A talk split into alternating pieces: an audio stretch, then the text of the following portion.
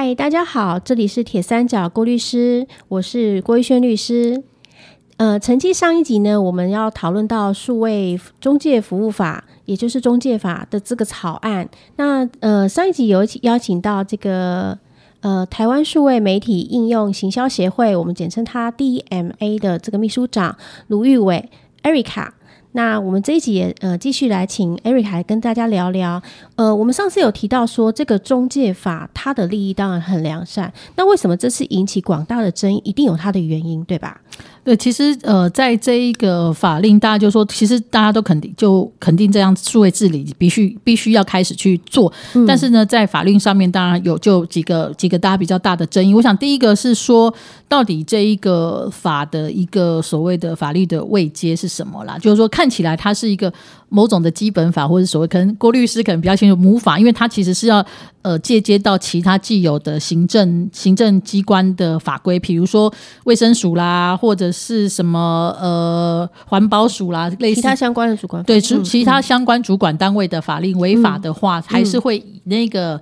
行政机关的为主，所以就变成有上百条的法律可能都会在这个范围里面。是对，所以这个可能是大家有时候会搞不清楚，说那到底是那个法律的位。位阶到底是什么？那也有人在质疑的说，它是到底是所谓的行政权还是司法权之类的很多这种更法律的争议。我想郭律师也许可以做一些补充的说明。好，对，那这个是第一个部分。那第二个当然是说，在这个法令里面，因为它几乎是涵盖了所有你想到的数位服务，从新闻、社群、电商、游戏、广告，几乎都含在里面。可是大家也。可以知道这些的产业、某些的生态或是一些运作的方式，其实是不太一样的。所以你一个法下去，是不是能够大家都适用？或在这个适用的里面，也许它可以管到部分，但是有一些可能就会造成的所谓的一些侵害的问题。这是第二点。那第第三个当然就是引发大家最多争议，就是说在这个资讯限制令跟紧急限制令这个部分，是不是有对对言论的前置言论的这样一个议题？那最后一个当然就是说，那你这个法定义下去之后，因为在数位环境最麻烦，为什么法令很难定？是因为我们的以前的法律比较单纯，就我们以国界嘛，就是你只要是我的国民，你在这个区域环境之内，我就可以管到你。是，问题是数位是无国界的时候，那是不是你可以管到的国外的这些业者？那如果你又管不到，那是不是反而本地业者反？法尊成本很高，然后反而更丧失了你的产业的竞争力。我想主要是这四点，呃，大家有比较多的争议。那当然每一点就可以再继续做一些讨论。好，我我想要针对跟您刚刚讲的那个那个限制令的问题啦，因为，嗯，我们来看那个资讯限制令，它很明显就是他去有点 copy 那个家暴家暴法的那个那个那个。保护令的那个相关规定，那我我先来讲一下哈，为什么这个资讯限制令会引起大家广大的回响？因为这个就是说，它它是在规定是说，各该法规主管机关如果他在调查这个中介呃数位中介服务者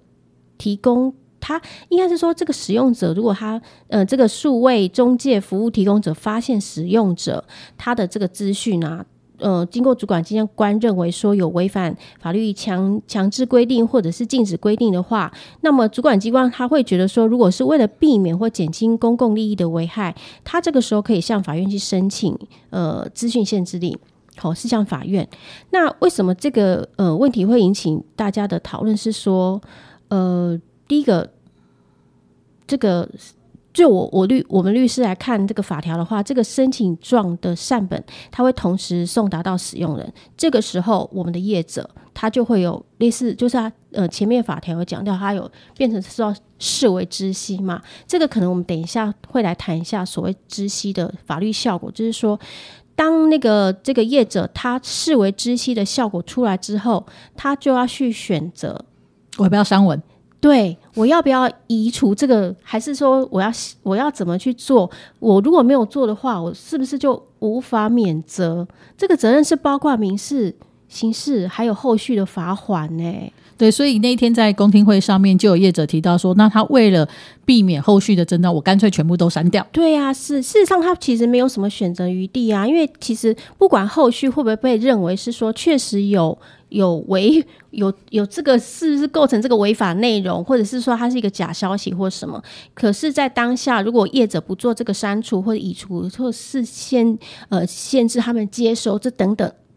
的相关措施的话，他后续责任他是免不了。对，万一说这个假设有一种状况是假设这个事情真的发生了，的确是假的，嗯，那平台业者你就要负担责任，那就有有罚款。那问题是，如果这个这个其实呃它不是假，它讲的是真实的，可是你你在上面把它做移除了，你是不是就有侵害这个自由，或者是说侵害有一些？那是不是使用者就也可以跟你求偿？或者说中间有一些如果是牵涉到商业的行为，比如说有一些。的呃广告的付费，就是说，哎，因为。现在很多很多在呃数位广告领域里面，它其实现在很多有用 AI 的方式判定，但大家也知道，现在 AI 有的时候会判断错误。比如说之前常常就有那个装，他可能拍了两个橘子，就他认为你说这是小朋友的屁屁，然后结果就说这个是不当的画面，就把你删掉。那可是这个可能我，比如说我有如果有付广告费，或者是我有在花了某些的商业的活动的时候，那我如果被停权、被损害，那中间到底这个回复是不是平台业者要承担，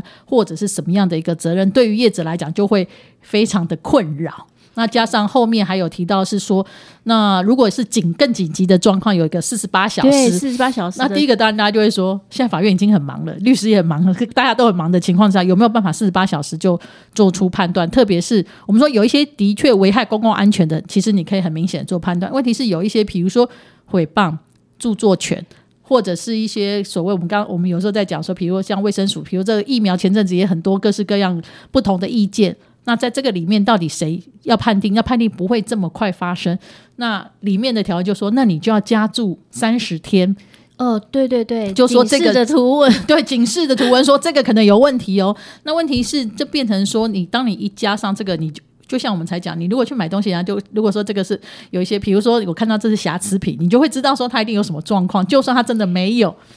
你可能也会觉得说它有什么状况，你可能就会降低这个讯息的信任度，或者是说你想要传达的一些事情，那的确就会造成大家就觉得说那。是不是干脆就不要都不要，就平台业者就不要，然后我就可以免除很多责任，免得说我到时候被罚很多钱。对，而且你知道吗？这个加注警示图的的这这个标示，其实是由主管机关去做的。哎，也就是说，在法院这个裁定下来之前，主管机关如果他认为说这个事情很紧急，有立即处理的必要的话，他就可以通知这个业者去加注这个警示条文，告诉大家是说，哎，这个东西是有争议的资讯。对，所以大家就会觉得说，那到底谁是判断判断的人？那如果今天行政机关判断的话，其实大家才会为什么会说有扩权之嫌？就是说，这个里面是不是会有？尤其是我想，台湾在这几年，其实很多的这个意识形态上面的对立的时候，的确就会让很多呃的人会感到这个不安呐。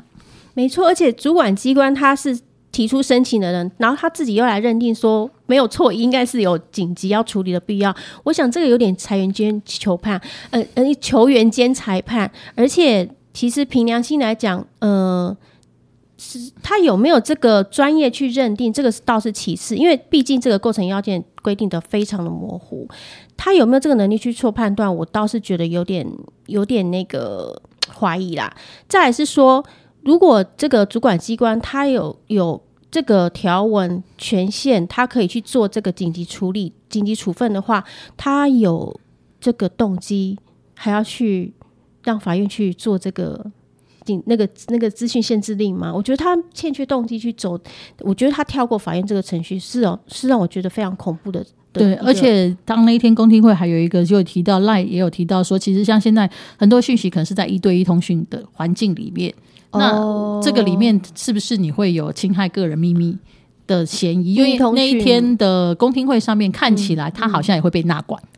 所以那这个是啊，对，所以呢，这个也就会引起争议。说那我一对一的通话都被监控的情况之下，大家当然就反弹就很大的。哦，原来是这样。那另外，当然我们就刚才提到的境内、境外的，因为其实我们刚刚也提到嘛，数位是无国界，很多的内容可能的确是你在海外的，你都可以。不管是广告或是内容，你都可以上来，或者是说很多提供这个平台的服务业者，他也是国外的厂商的时候，你的法令到底能不能一一致？因为他可以不管你，因为他的公司主体不在这，你罚也罚不到他。然后甚至说，呃，像在里面他们也提到是说，有一些广告如果是呃不良的广告。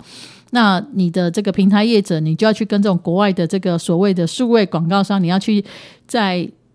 这个商业条文上面就要去做签订，那他也会说，问题是国际上你这些法规是不是能够跟国际的接轨？大家是不是能够承认你这样子的管理的方式？其实都会有很大的一个问题啦。那大家就会觉得说，那如果这样的话，很多人说，那我干脆就去设个开曼啊，去设个什么，那我就不会被政府管到，因为我不是境内公司。那当然，它里面当然有人有是说有要设定所谓的代理人，但是大家觉得，可是这样子的一个代理人，其实他如果不想管你，不遵守，你好像也拿他没辙。没错，没错。所以其实境内跟境外能不能一致性的执行，也是一个很大的问题啊。我觉得这部法律哦，不管在技术上还有实务上，都有自爱耐心之处。对呀，那其他还有什么争议的部分吗？对，我想其实对于呃。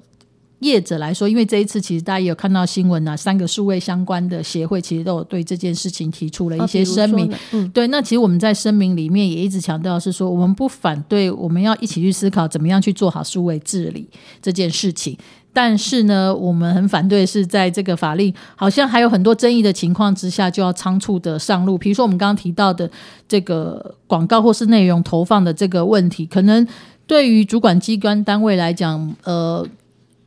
不是那么理解这里面生态，是说，其实，在现在很多的一些运作方，他可能是用这个 AI 或者说我们叫做系统自动化的方式在做管理的时候，这个其实的复杂度又比以前更高了，所以我们会觉得说，这样子的一个牵涉这么多，它是不是要？是不是要再跟业者多做一些的讨论，甚至是也许我们不要野心这么大，因为这个法一下去是所有的涵盖，我们是不是可以在一些比较小的部分先做一些的实行开始，嗯嗯然后呢开始发现有一些成效，或者是说有一些发现里面也许真的有一些问题，我们有机会去做一个改善，而不是一个循序渐进来了。对，循序渐进来，因为我们看到欧虽然在里面也一直提到这是欧盟参考欧盟，可是我们如果去看欧盟，其实它也是一步一步。从这个各资，然后 GDP 啊，然后到现在的这个数位服务法，其实也都是呃一部分一部分在实施，而且甚至是最新大家在参考这个 DSA 的这个所谓的数位服务法的时候，他们其实现在也都还在一个试行，或者是说也还在讨论的阶段，他也好像也没有觉得说这就是一个最完备的一个法令啊。所以我们在讨论这个事情，也说那台湾是不是有必要这么？这么仓促的 仓促，然后好像这个领先世界，然后来做这个事情，我想大家都可以做一些讨论。特别是我想台湾不管在呃全球的政治地位或者是经济条件上面，也许呃在跟欧盟相对起来，不管是它的经济量体或者是政治的一些，其实都不太一样的情况之下，欧盟它可能的一些做法跟跟。跟这个想法可能也不是那么符合台湾实际面临的一些状况。是，所以我觉得还还是要适应台湾的环境去做调整啊。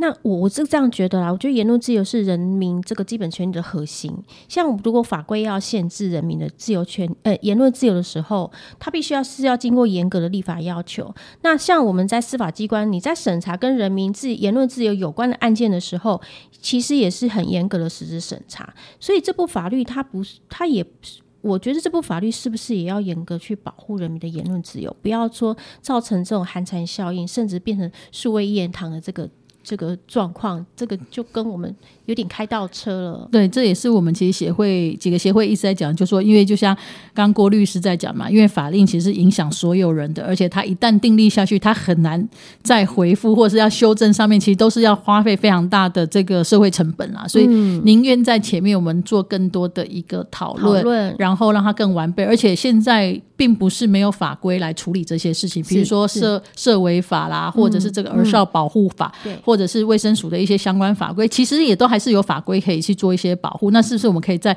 既有的上面，在执行做得更彻底，而不要做了一个法，然后有没有办法执行，然后那个法就没有用了，然后大家就从此就觉得说，你根本我们就没有相信法律啊，然后法律可能就是拿来想用的时候用，不想用的时候不用的一个状态。是啊，是啊，啊，今天好精彩哦！今天非常谢谢艾瑞卡来跟大家聊聊这些嗯这么跟生活相关的事情。我觉得这部法律其实跟大家的生活非常有关啦。因为说嗯，呃对于一般民众来讲，或许你现在还没有感受到这部法法律对我们日常生活造成的影响，但是等到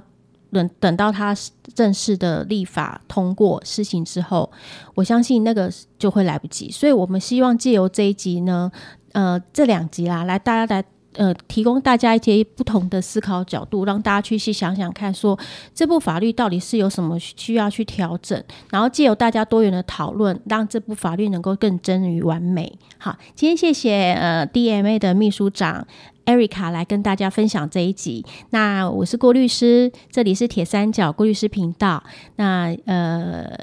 下次见喽，拜拜，拜拜。